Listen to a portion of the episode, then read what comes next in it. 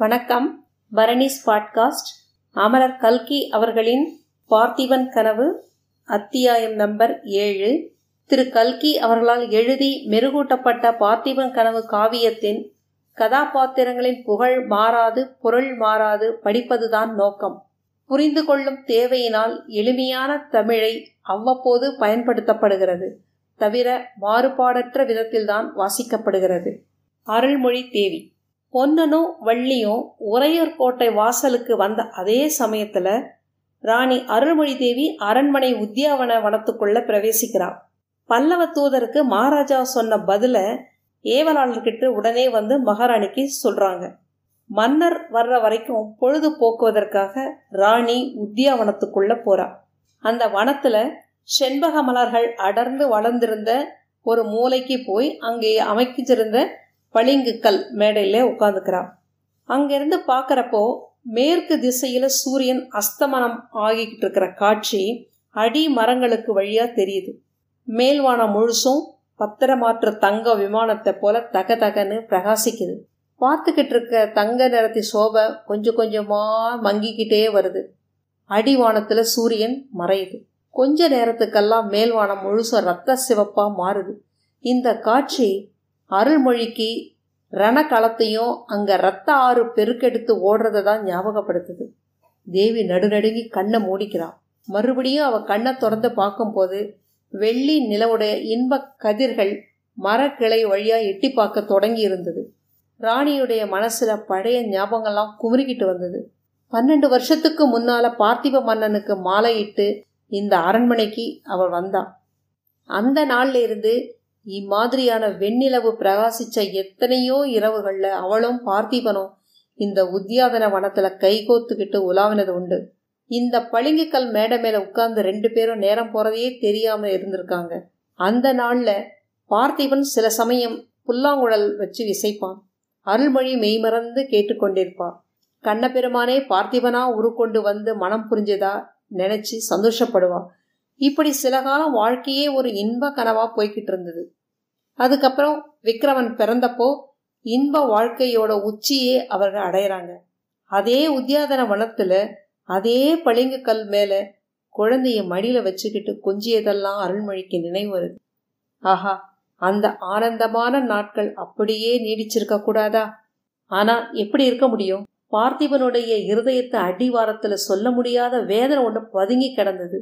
அவனோட நெஞ்சு அதை அரிச்சுக்கிட்டு இருக்கும்போது அவருடைய ஆனந்த வாழ்க்கையை எப்படி நீடிச்சிருக்க முடியும்? பார்த்திபனுடைய இந்த அந்தரங்க வேதனையை ரொம்ப காலத்துக்கு அப்புறம்தான் அருள்மொழியே தெரிஞ்சுக்கிட்டா. அறிஞ்சதுல இருந்து அந்த வேதனையில அவளும் பங்கெடுத்துக்கிறான். அதுக்கு தானும் காரணமோ அப்படின்னு நினைச்சு நினைச்சு மனசு நொந்திருக்கா. ஆமா அவரோட கல்யாணத்து போதே அந்த காரணம் ஏற்பட்டுடுச்சு. அருள்மொழி சேர வம்சத்தை சேர்ந்த ஒரு சிற்றரசனுடைய மகள். அந்த நாளில் அவளை மாதிரி அழகான ராஜகுமாரி இல்லைன்னு தென்னாடு எங்கும் பிரசித்தமாயிருந்தது. அவளை பார்த்திபனுக்கு கல்யாணம் செஞ்சு வைக்க ஏற்பாடெல்லாம் நடந்ததுக்கு அப்புறம் காஞ்சியிலிருந்து மகேந்திரவர்ம சக்கரவர்த்தி கிட்ட இருந்து சேர மன்னனுக்கு தூதர்கள் வராங்க. பட்டத்து இளவரசர் நரசிம்மவர்மருக்கு அருள்மொழியை திருமணம் செஞ்சு வைக்க விரும்புவதாக சக்கரவர்த்தி ஓலை அனுப்புறார். அருள்மொழியுடைய உற்றார் உறவினருக்கெல்லாம் இது ரொம்ப சம்மதமாக இருந்தது ஆனால் அருள்மொழிக்கு அது இறக்கவே இல்லை. பார்த்திப சோழரை தான் தன்னுடைய கணவனா மனசுல வரிச்சிட்டதாகவும் இன்னொருத்தர மணக்க இசையே கிடையாது அப்படின்னு கண்டிப்பா சொல்றார். மகேந்திர சக்கரவர்த்தி ரொம்ப பெருந்தன்மையானவரா இருந்ததுனால அதுக்கு மேல வற்புறுத்தல. இளவரசர் நரசிம்மவர்மருக்கு பாண்டியன் மகளை கல்யாணம் பண்ணி வைக்கிறார். பார்த்திபனுக்கும் அருள்மொழிக்கும் மனம் நடந்த கொஞ்ச நாளுக்கு அப்புறம்தான் இந்த சம்பவமே பார்த்திபனுக்கு தெரிய வருது. அவர் சில சமயம் நீ சாம்ராஜ்ய சக்கரவர்த்தினியா காஞ்சி சிம்மாசனத்துல வீற்றிருக்க வேண்டியவர் அதற்கு மாறா இந்த உள்ளங்கை அகலம் இருக்கிற சோழ ராஜ்யத்துக்கு ராணியா இருக்க அப்படின்னு சொல்வதுண்டு. முதல்ல இதை ஒரு விளையாட்டு பேச்சாவே அருள்மொழி எண்ணி இருந்தா நாளா ஆக ஆக தன் கணவனுடைய மனதில் இந்த எண்ணம் ரொம்ப வேதனையை கொடுத்து வந்தது அப்படின்னு தெரிஞ்சுக்கிறான். அதை போக்குறதுக்காக அவ எவ்வளவோ பிரயத்தனம் செஞ்சோம் முடியலை. விக்ரமன் பிறந்ததுல இருந்து மகாராஜாவுடைய அந்தரங்க வேதனை அதிகமாகி வந்ததாவே தெரியுது.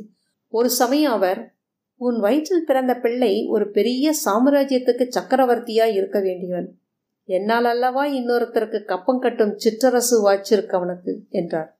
இன்னொரு சமயம் அருள்மொழி உன் பிள்ளைக்கு என்னால் சாம்ராஜ்ய பட்டாபிஷேகம் செய்து வைக்க முடியாது. ஆனால் வீரத்தந்தையின் புதல்வன் என்ற பட்டத்தை நிச்சயம் அளிப்பேன் என்பார்.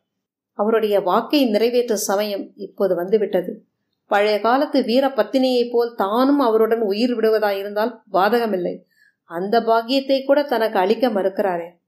தான் வீரத்தாயாக இருந்து விக்கிரமனை வீர மகனாக வளர்க்க வேணுமாமே ஐயோ அவரை பிரிஞ்ச பிறகு உயிரைத்தான் தாங்க முடியுமா?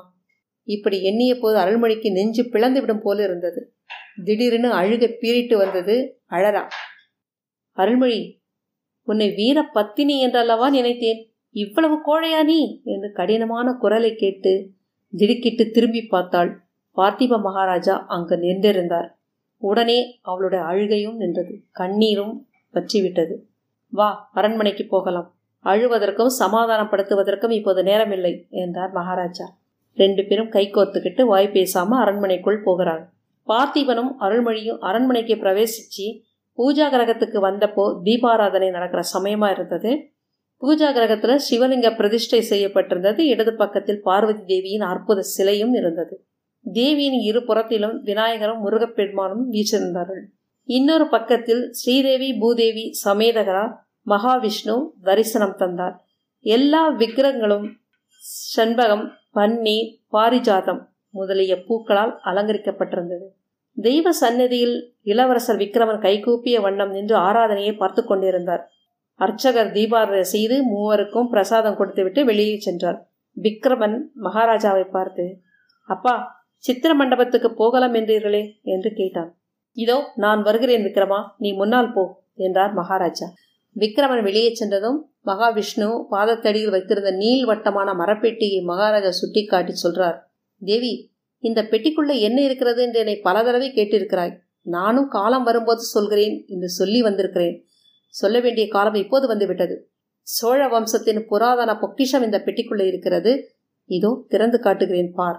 இவ்விதம் சொல்லிக்கொண்டே மகாராஜா அந்த மரப்பெட்டியை திறக்கிறார்.